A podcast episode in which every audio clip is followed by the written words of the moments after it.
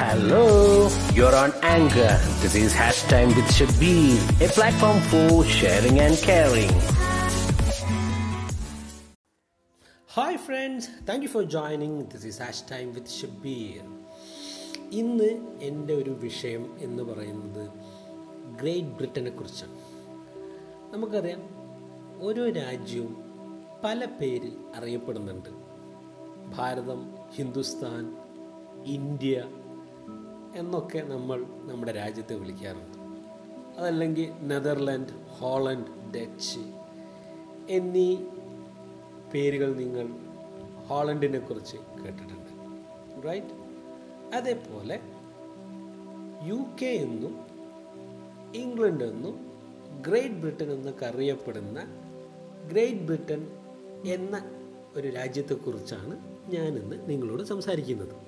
പക്ഷേ നമ്മുടെ ഇന്നത്തെ വിഷയത്തിന്റെ ഹെഡിങ് എന്ന് പറയുന്നത് ജിയോഗ്രഫി ഓഫ് ഗ്രേറ്റ് ബ്രിട്ടൻ എന്നാണ്. ഗ്രേറ്റ് ബ്രിട്ടന്റെ ഭൂമിശാസ്ത്രപരമായിട്ടുള്ള പ്രത്യേകതകൾ പരിശോധിക്കുക എന്നുള്ളതാണ് ഈ ഒരു ലെക്ചറിന്റെ പ്രധാനപ്പെട്ട ഉദ്ദേശം. ലോക്ക്ഡൗൺ ആയതുകൊണ്ട് കോളേജ് പൂട്ടിയിട്ടുണ്ട് എല്ലാ സ്ഥാപനങ്ങളും പൂട്ടിയിട്ടുണ്ട്. പക്ഷേ അതേസമയം തന്നെ ഈ ഒരു പോഡ്കാസ്റ്റിലൂടെ ജോഗ്രഫി ഓഫ് ഗ്രേറ്റ് ബ്രിട്ടൻ എന്നുള്ളൊരു ടോപ്പിക്ക് നിങ്ങളിലേക്ക് എത്തിക്കാൻ എനിക്ക് സാധിക്കുമെന്നുള്ള വിശ്വാസമുണ്ട്.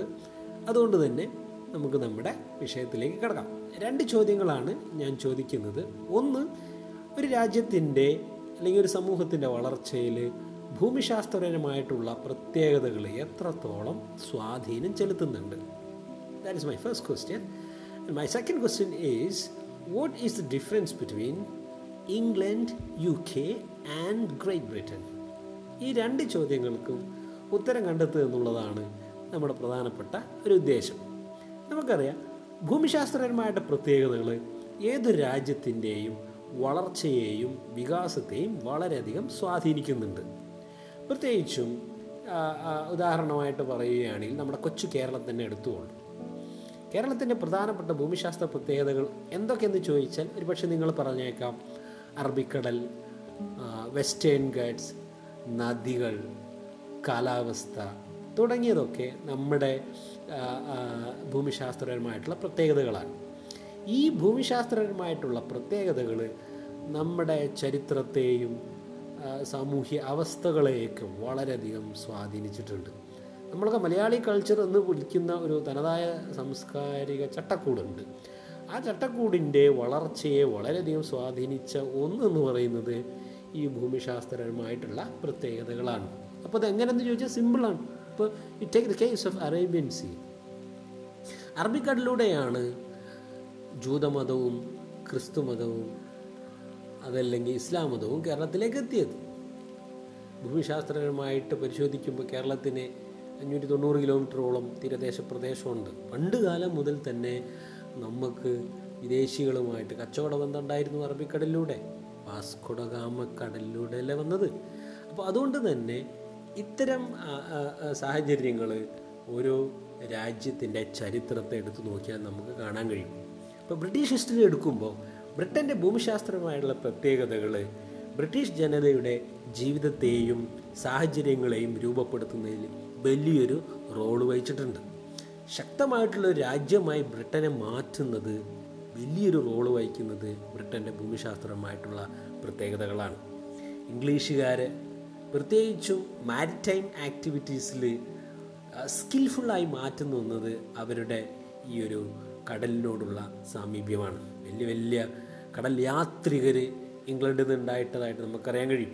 മാത്രമല്ല ബ്രിട്ടന്റെ നാവിക സൈന്യം എന്ന് പറയുന്നത് it is one of the powerful naval forces of the world Titanic നിങ്ങൾ കേട്ടിട്ടുണ്ട്. വലിയ വലിയ കപ്പലുകൾ ബ്രിട്ടീഷുകാരെ നിർമ്മിക്കാൻ പ്രേരിപ്പിച്ചതും ഇത്തരം കടലിന്റെ സാമീപ്യമാണ് എന്നുള്ളത് പരിശോധിക്കുമ്പോൾ എത്രത്തോളം ഭൂമിശാസ്ത്രമായിട്ടുള്ള പ്രത്യേകതകൾ ഒരു രാജ്യത്തിന്റെ ഇവിടുത്തെ കാര്യം പറയുമ്പോൾ ബ്രിട്ടന്റെ വളർച്ചയെ സ്വാധീനിച്ചിട്ടുണ്ട് എന്ന് നമുക്കറിയാം. നമുക്കറിയാം ഇൻഡസ്ട്രിയൽ റവല്യൂഷൻ നടക്കുന്നത് അത് വരുന്നത് ബ്രിട്ടനിൽ നിന്നാണ്.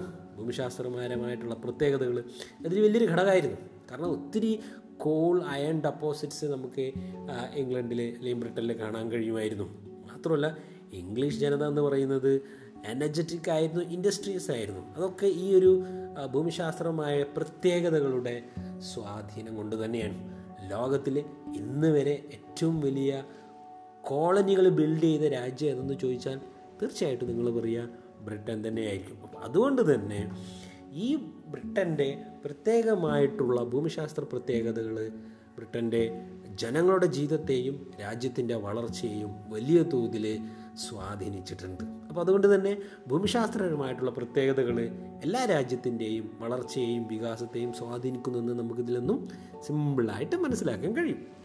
ഞാൻ ചോദിച്ച രണ്ടാമത്തെ ചോദ്യം what is the difference between Great Britain England and United Kingdom or U K അപ്പോൾ ഇതിനും കൂടെ ആൻസർ കിട്ടിയാൽ നമ്മുടെ അന്നത്തെ ക്ലാസ് നമുക്ക് അവസാനിപ്പിക്കാം. അപ്പോൾ ഗ്രേറ്റ് ബ്രിട്ടൻ എന്ന് പറയുന്നത് it is it's a group of isles ധാരാളം ഐലൻഡ്സുകളുടെ ചെറുതും വലുതുമായിട്ടുള്ള നൂറുകണക്കിന് ഐലൻഡ്സിന്റെ ഒരു കൂട്ടമാണ് ഗ്രേറ്റ് ബ്രിട്ടൻ എന്ന് പറയുന്നത്. അത് സ്ഥിതി ചെയ്യുന്നത് നോർത്ത് വെസ്റ്റേൺ യൂറോപ്പിലാണ് അപ്പോൾ യൂറോപ്യൻ കോണ്ടിനെന്റിന്റെ നോർത്ത് വെസ്റ്റേൺ ഭാഗത്തായിട്ട് സ്ഥിതി ചെയ്യുന്ന ധാരാളം ദ്വീപുകളുടെ ഒരു കൂട്ടമാണ് ഗ്രേറ്റ് ബ്രിട്ടൻ എന്നറിയപ്പെടുന്നത്. ഈ ദ്വീപുകളുടെ കൂട്ടത്തിൽ ചെറുതും വലുതൊക്കെ ഉണ്ട്. പക്ഷെ എന്നിരുന്നാലും അതിൽ ഏറ്റവും പ്രധാനപ്പെട്ട രണ്ട് ദ്വീപുകൾ എന്ന് പറയുന്നത് ഐലൻഡ് ഓഫ് ഗ്രേറ്റ് ബ്രിട്ടൻ അതേപോലെ ഐലൻഡ് ഓഫ് അയർലൻഡ് ഇത് രണ്ടുമാണ് ഈ ദ്വീപുകളുടെ കൂട്ടത്തിൽ ഏറ്റവും പ്രധാനപ്പെട്ട രണ്ട് ദ്വീപുകൾ എന്ന് പറയുന്നത്. The first one is island of Great Britain ഇപ്പോൾ ഈ ഐലൻഡ് ഓഫ് ഗ്രേറ്റ് ബ്രിട്ടൻ എന്ന് പറയുന്ന ഈ ഐലൻഡിൽ നിങ്ങൾക്ക് മൂന്ന് സ്വതന്ത്ര സ്വതന്ത്രപരമായ രാഷ്ട്രീയപരമായിട്ടുള്ള രാജ്യങ്ങളെ കാണാൻ കഴിയും. ത്രീ സെപ്പറേറ്റ് കോൺസ്റ്റിറ്റ്യൂഷണൽ കൺട്രീസ് നമുക്കിതിനകത്ത് കാണാൻ കഴിയും. ഏതിനകത്ത്? ഐലൻഡ് ഓഫ് ഗ്രേറ്റ് ബ്രിട്ടൻ അതായത് ഏതൊക്കെയാണ്? ഇംഗ്ലണ്ട് ലണ്ടനാണ് അതിന്റെ തലസ്ഥാനം നമുക്കറിയാം. അതുപോലെ തന്നെ വെയിൽസ് മറ്റൊരു രാജ്യമാണ്. അതിന്റെ തലസ്ഥാനം കാർഡിഫാണ്. അതേപോലെ എഡിൻബർഗ് തലസ്ഥാനമായിട്ടുള്ള സ്കോട്ട്ലൻഡ്. ഇപ്പം ഇംഗ്ലണ്ടും സ്കോട്ട്ലൻഡും വെയിൽസുമാണ് ഗ്രേറ്റ് ബ്രിട്ടൻ എന്നുള്ള അയലൻഡിലെ മൂന്ന് രാജ്യങ്ങൾ. റൈറ്റ് മൂന്ന് നേഷൻസ് എന്നോ കൺട്രീസ് എന്നോ നമുക്കിപ്പോൾ ഇവിടെ വിളിക്കാൻ കഴിയും. ത്രീ സെപ്പറേറ്റ് കോൺസ്റ്റിറ്റ്യൂഷണൽ കൺട്രീസ് രണ്ടാമത്തെ ഒരു പ്രധാനപ്പെട്ട ഐലൻഡ് എന്ന് പറയുന്നത് ഐലൻഡ് ഓഫ് അയർലൻഡാണ് ഈ ഐലൻഡ് ഓഫ് അയർലൻഡ് രണ്ട് ഭാഗമുണ്ട്. ഒന്ന് Northern Ireland the first one is Northern Ireland and the second one is Republic of Ireland Northern Ireland ശരിക്കും ഗ്രേറ്റ് ബ്രിട്ടൻ എന്നുള്ള സ്റ്റേറ്റിന്റെ ഭാഗമാണ്. Right it is the fourth country included in the so called called state Great Britain പക്ഷേ ഈ island of Ireland രണ്ടാമത്തെ ഭാഗമായ republic of Ireland എന്ന് പറയുന്നത് it is another country Great ബ്രിട്ടനിൽ വരില്ല. പക്ഷേ വേറൊരു രാജ്യമാണ്. റൈറ്റ് അപ്പോൾ ഗ്രേറ്റ് ബ്രിട്ടൻ എന്ന് പറഞ്ഞാൽ എന്തുവാ? ഗ്രേറ്റ് ബ്രിട്ടൻ എന്ന് പറഞ്ഞാൽ അത് ഒരു ഒരു രാജ്യമാണ്. Right it is a state of countries or it's a country of countries one state four nations. That is the simple way to understand the word great britain. What is that? Four nation one state one state എന്ന് പറയുന്നത് Great Britain four nations എന്ന് പറയുന്നത് England Scotland Wales and Northern Ireland ഈ നാല് രാജ്യങ്ങൾ ഉൾക്കൊണ്ട ഒരു സ്റ്റേറ്റാണ് great Britain എന്ന് പറയുന്നത്. അപ്പോൾ യു കെ എന്ന് പറഞ്ഞാലോ? യു കെ എന്ന് പറഞ്ഞാൽ ഈ ഗ്രേറ്റ് ബ്രിട്ടന്റെ കോൺസ്റ്റിറ്റ്യൂഷണൽ നെയിമാണ് അത് മുഴുവനായിട്ട് പറയുമ്പോൾ ഇങ്ങനെയാണ്. United Kingdom of Great Britain and Northern Ireland. That is the constitutional name ഇന്ത്യയുടെ കോൺസ്റ്റിറ്റ്യൂഷണൽ നെയിം ഏതാ? Sovereign Secular Democratic Republic of India. അതാണ് ഇന്ത്യൻ ഭരണഘടന പ്രകാരം ഇന്ത്യയുടെ കോൺസ്റ്റിറ്റ്യൂഷണൽ നെയിം അപ്പോൾ ഗ്രേറ്റ് ബ്രിട്ടന്റെ കോൺസ്റ്റിറ്റ്യൂഷണൽ നെയിം എന്ന് പറയുന്നത് United Kingdom U K see United Kingdom of Great Britain and Northern Ireland അപ്പോൾ അതുകൊണ്ട് തന്നെ U K is not a single country it is a country of countries ഞാൻ കൂടുതൽ പറഞ്ഞ് കൺഫ്യൂഷൻ ഉണ്ടാക്കുന്നില്ല. ഒറ്റ സെന്റൻസ് നിങ്ങൾ പഠിച്ചാൽ മതി. ഗ്രേറ്റ് ബ്രിട്ടൻ എന്ന് പറയുന്നത് it's a state comprising of four nations നാല് രാജ്യങ്ങളുള്ള ഒരു സ്റ്റേറ്റ് ഏതൊക്കെയാണത്? ആ രാജ്യങ്ങൾ England Scotland Wales and Northern Ireland ഒറ്റ സ്റ്റേറ്റാണ് ഈ ഈ നാല് രാജ്യങ്ങൾക്കും ഒറ്റ പാസ്പോർട്ടേ ഉള്ളൂ. ഈ നാല് രാജ്യങ്ങൾക്കും ഒറ്റ പാർലമെന്റേ ഉള്ളൂ. റൈറ്റ് പക്ഷെ അതേസമയം തന്നെ ഈ നാല് രാജ്യങ്ങൾക്ക് അവരുടേതായിട്ടുള്ള ഭരണഘടന ഒക്കെ ഉണ്ട് എന്നും കൂടെ നിങ്ങൾ മനസ്സിലാക്കുക. Right so one state four nations അപ്പോൾ ഈ നാല് രാജ്യങ്ങളിലെ ഏറ്റവും പ്രധാനപ്പെട്ട ഏറ്റവും വലിയ രാജ്യം എന്ന് പറയുന്നത് ഇംഗ്ലണ്ടാണ്. അതിന്റെ തലസ്ഥാനം ലണ്ടനാണെന്ന് നമുക്കെല്ലാവർക്കും അറിയാം. ടൈംസ് നദിയെക്കുറിച്ചും ഷേക്സ്പിയറെക്കുറിച്ചും ബ്രിട്ടീഷ് ഹിസ്റ്ററി മുഴുവനും നമ്മൾ പഠിക്കുമ്പോൾ അതിനകത്ത് ഏറ്റവും കൂടുതൽ പ്രാധാന്യം കൊടുക്കുന്നത് ഇംഗ്ലണ്ടാണ് അല്ലേ? അപ്പോൾ അതുകൊണ്ട് തന്നെ ഇംഗ്ലണ്ടായിരുന്നു ഇതിൽ ഏറ്റവും കൂടുതൽ പ്രധാനപ്പെട്ട ഒരു രാജ്യം എന്ന് പറയുന്നത്. അപ്പോൾ ഏ- ഏകദേശം അൻപത് ശതമാനത്തിൽ മുകളിൽ ബ്രിട്ടനിലെ മൊത്തം ഏരിയ എടുത്തു നോക്കിയാൽ അൻപത് ശതമാനത്തിൽ കൂടുതലുള്ള ഏരിയ വരുന്നത് ഇംഗ്ലണ്ടിലാണ്.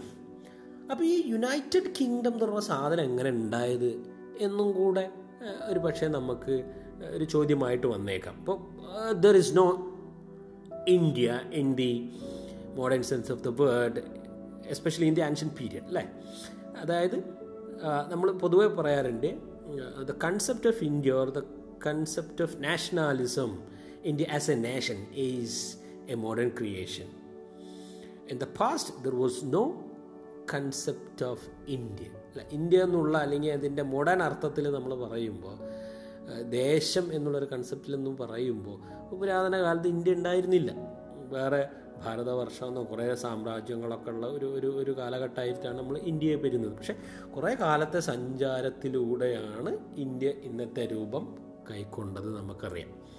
അപ്പോൾ അതുകൊണ്ട് തന്നെ ബ്രിട്ടീഷ് ഹിസ്റ്ററി പരിശോധിക്കുമ്പോൾ ഈ United Kingdom of Great Britain and Northern Ireland എങ്ങനെ ഉണ്ടായി എന്ന് പറഞ്ഞു തരണമെങ്കിൽ ഒത്തിരി പാടാണ്. പക്ഷേ ഒരു മൂന്ന് പോയിന്റിൽ ഞാൻ ആ ഒരു കാര്യം ചുരുക്കുകയാണ് ഒന്നാമതായിട്ട് പറയുമ്പോൾ മിഡീവൽ പീരീഡിലെ ഈ വെയിൽസ് എന്ന് പറഞ്ഞ നാല് രാജ്യങ്ങളിൽ ഒന്നാണ് വെയിൽസ്. ഈ വെയിൽസിനെ ഇംഗ്ലണ്ടിലെ രാജാവ് അനക്സ് ചെയ്തു റൈറ്റ് കിങ്ഡം ഓഫ് ഇംഗ്ലണ്ടിലേക്ക് മിഡീവൽ പീരീഡിൽ വെയിൽസിനെ കൂട്ടിച്ചേർത്തു.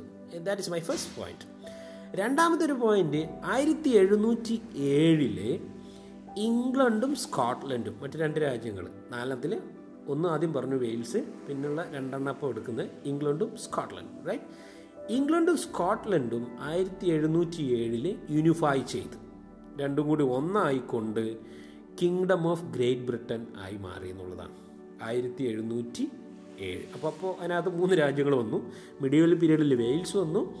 ആയിരത്തി എഴുന്നൂറ്റി ഏഴിൽ സ്കോട്ട്ലൻഡും വന്നു. റൈറ്റ് അപ്പോൾ ആയിരത്തി എഴുന്നൂറ്റി ഏഴിൽ ആക്ട് ഓഫ് യൂണിഫിക്കേഷൻ എന്ന് പറഞ്ഞൊരു ആക്ട് പാസ്സാക്കുന്നുണ്ട് അത് പ്രകാരം we see the formation of Kingdom of Great Britain അത് ഏതൊക്കെ കൂട്ടിയിട്ടാണ്? ഇംഗ്ലണ്ടും സ്കോട്ട്ലൻഡും രണ്ടായി. മൂന്നാമത്തെ പോയിന്റ് ആയിരത്തി എണ്ണൂറ്റി ഒന്നിൽ യുണൈറ്റഡ് കിങ്ഡവും നമ്മൾ നേരത്തെ പറഞ്ഞ യുണൈറ്റഡ് കിങ്ഡവും കിങ്ഡം ഓഫ് അയർലൻഡും നമ്മുടെ നേരത്തെ പറഞ്ഞ നാല് രാജ്യങ്ങളില്ല നാലാമത്തെ രാജ്യം അയർലൻഡ് ആയിരത്തി എണ്ണൂറ്റി ഒന്നിൽ യുണൈറ്റഡ് കിങ്ഡവും കിങ്ഡം ഓഫ് അയർലൻഡും കൂടി ഒരു കരാറിൽ ഒപ്പുവെക്കുകയും ഈ കരാർ പ്രകാരമാണ് United Kingdom of Great Britain and Northern Ireland എന്നുള്ള നമ്മൾ ഇന്ന് കാണുന്ന രാജ്യം നിലവിൽ വരുന്നത് റൈറ്റ് അപ്പോൾ മിഡിവൽ പീരീഡിൽ വെയിൽസ് കൂട്ടിച്ചേർത്തു ഇംഗ്ലണ്ട്. അതേപോലെ ആയിരത്തി എഴുന്നൂറ്റി ഏഴിൽ ആക്ട് ഓഫ് യൂണിഫിക്കേഷൻ പ്രകാരം സ്കോട്ട്ലൻഡ് കൂട്ടിച്ചേർത്തു ഗ്ര- ഗ്രേറ്റ് ബ്രിട്ടനിലേക്ക് ആയിരത്തി എണ്ണൂറ്റി ഒന്നിൽ അയർലൻഡും കൂടി വന്നു. ഇങ്ങനെയാണ് United Kingdom of Great Britain and Northern Ireland രൂപപ്പെടുന്നത്. അപ്പോൾ ഒരു പക്ഷേ നമ്മൾക്ക് നമ്മൾ നേരത്തെ പറഞ്ഞത് പ്രകാരം ഈ നൂറുകണക്കിന് ചെറുതും വലുതുമായിട്ടുള്ള ഐലൻഡുകൾ ബ്രിട്ടീഷ് ഐൽസിലുണ്ട് എന്ന് പറഞ്ഞു.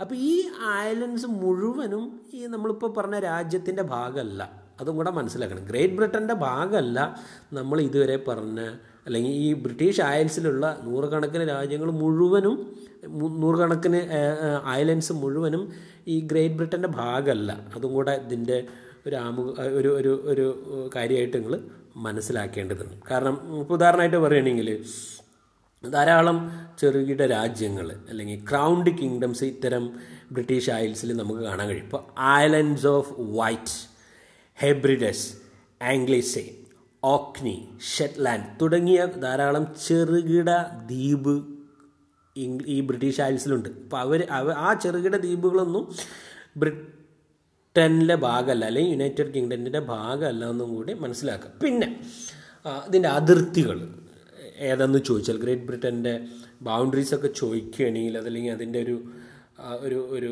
ടെറിട്ടറീസ് എങ്ങനെയാണെന്ന് ചോദിക്കുകയാണെങ്കിൽ പറയാൻ പറ്റുന്ന ഒരു കാര്യം എന്താ വെച്ചാൽ അറ്റ്ലാന്റിക് ഓഷ്യനും നോർത്ത് സീയും ഐറിഷ് ചാനലും ഇംഗ്ലീഷ് ചാനലും കൂടി ചുറ്റപ്പെട്ട ഒന്നാണ് യുണൈറ്റഡ് കിങ്ഡം എന്ന് പറയുന്നത്. See United Kingdom is surrounded by Atlantic Ocean North Sea Irish Channel and English Channel ഇപ്പോൾ ഏകദേശം പന്ത്രണ്ടായിരത്തി അഞ്ഞൂറോളം കിലോമീറ്റർ നീണ്ട ഒരു കോസ്റ്റ് ലൈനാണ് യുണൈറ്റഡ് കിങ്ഡത്തിനുള്ളത്. അപ്പോൾ ഈ കോസ്റ്റ് ലൈന് ബ്രിട്ടന്റെ ചരിത്രത്തിൽ വലിയ ഒരു സ്വാധീനം ചെലുത്തിയിട്ടുണ്ട്. നമുക്കറിയാം അറബിക്കടൽ കേരളത്തിന്റെ അറേബ്യൻ തീരപ്രദേശം കേരളത്തിന്റെ ചരിത്രത്തിൽ വലിയ സ്വാധീനം ചെലുത്തിയിട്ടുണ്ട്. അതുപോലെ തന്നെ ബ്രിട്ടന്റെ പന്ത്രണ്ടായിരത്തി അഞ്ഞൂറോളം കിലോമീറ്റർ വരുന്ന കോസ്റ്റ് ലൈന് ബ്രിട്ടന്റെ വളർച്ചയിൽ വലിയ തോതിൽ സ്വാധീനം ചെലുത്തിയിട്ടുണ്ട് എന്നും കൂടി നമ്മളിവിടെ മനസ്സിലാക്കുക. അപ്പോൾ പതിനെട്ടാം നൂറ്റാണ്ടിൽ ഇംഗ്ലണ്ടിൽ ഇൻഡസ്ട്രിയൽ റവല്യൂഷനൊക്കെ ഉണ്ടായപ്പോൾ അതിൽ വലിയ തോതിൽ സ്വാധീനം ചെലുത്തിയത് നമ്മളിപ്പോൾ പറഞ്ഞുകൊണ്ടിരിക്കുന്ന ഈ ഭൂമിശാസ്ത്രപരമായിട്ടുള്ള പ്രത്യേകതകളാണ്. ഇപ്പോൾ ലോകത്തിന്റെ കച്ചവടം എടുത്ത് നോക്കുമ്പോൾ അതിൽ വലിയൊരു റോൾ ബ്രിട്ടനുണ്ട് നമുക്കറിയാം. അമേരിക്കയുമായിട്ട് സൈനികവും സാമ്പത്തികവുമായിട്ടുള്ള വലിയൊരു ബന്ധമാണ് ബ്രിട്ടൻ ഇന്ന് കൈവരിച്ചിരിക്കുന്നത്. എന്തായിക്കൊള്ളട്ടെ? രണ്ടായിരത്തി പതിനേഴിലെ ഒരു കണക്ക് പ്രകാരം ഏകദേശം അറുപത്താറ് മില്യൺ ആളുകൾ പോപ്പുലേഷൻ ബ്രിട്ടനിൽ ഉണ്ട് എന്നാണ് പറയുന്നത്. അപ്പോൾ ഭൂമിശാസ്ത്രപരമായിട്ട് നമുക്ക് അതിന്റെ ടോപ്പോഗ്രഫി എടുത്ത് നോക്കുകയാണെങ്കിൽ ബ്രിട്ടനിൽ പൊതുവെ ഒരു ഒരു ഒരു കൂടുതലായിട്ട് most of the land is a low land terrain പക്ഷേ എന്നാലും ഇപ്പോൾ അയർലൻഡൊക്കെ എടുത്ത് നോക്കുകയാണെങ്കിൽ അല്ലെങ്കിൽ സ്കോട്ട്ലൻഡൊക്കെ എടുത്ത് നോക്കുമ്പോൾ അവിടെ നിങ്ങൾക്ക് മൗണ്ടെയിൻസും ഹില്ലി ഏരിയസൊക്കെ കാണാൻ കഴിയുമെങ്കിലും പൊതുവെ ഇംഗ്ലണ്ട് എന്ന് പറയുന്നത് ലോ ലാൻഡ് ഏരിയയാണ്. കൃഷിയൊക്കെ ധാരാളമായിട്ടുള്ള പ്രദേശങ്ങൾ അവിടെ കാണാൻ കഴിയും. സോ ഇത്രയാണ് ജോഗ്രഫി ഓഫ് ഗ്രേറ്റ് ബ്രിട്ടൻ എന്ന് പറഞ്ഞ ഈ ഒരു ചെറിയൊരു ടോപ്പിക്കിനകത്ത് മനസ്സിലാക്കേണ്ടത്. അപ്പോൾ ഇതെല്ലാവർക്കും മനസ്സിലായി കാണുമെന്ന് പ്രതീക്ഷിക്കുന്നു. വീണ്ടും മറ്റൊരു ടോപ്പിക്കുമായിട്ട് നമ്മൾ പിന്നീട് കാണും. So thank you meet you next time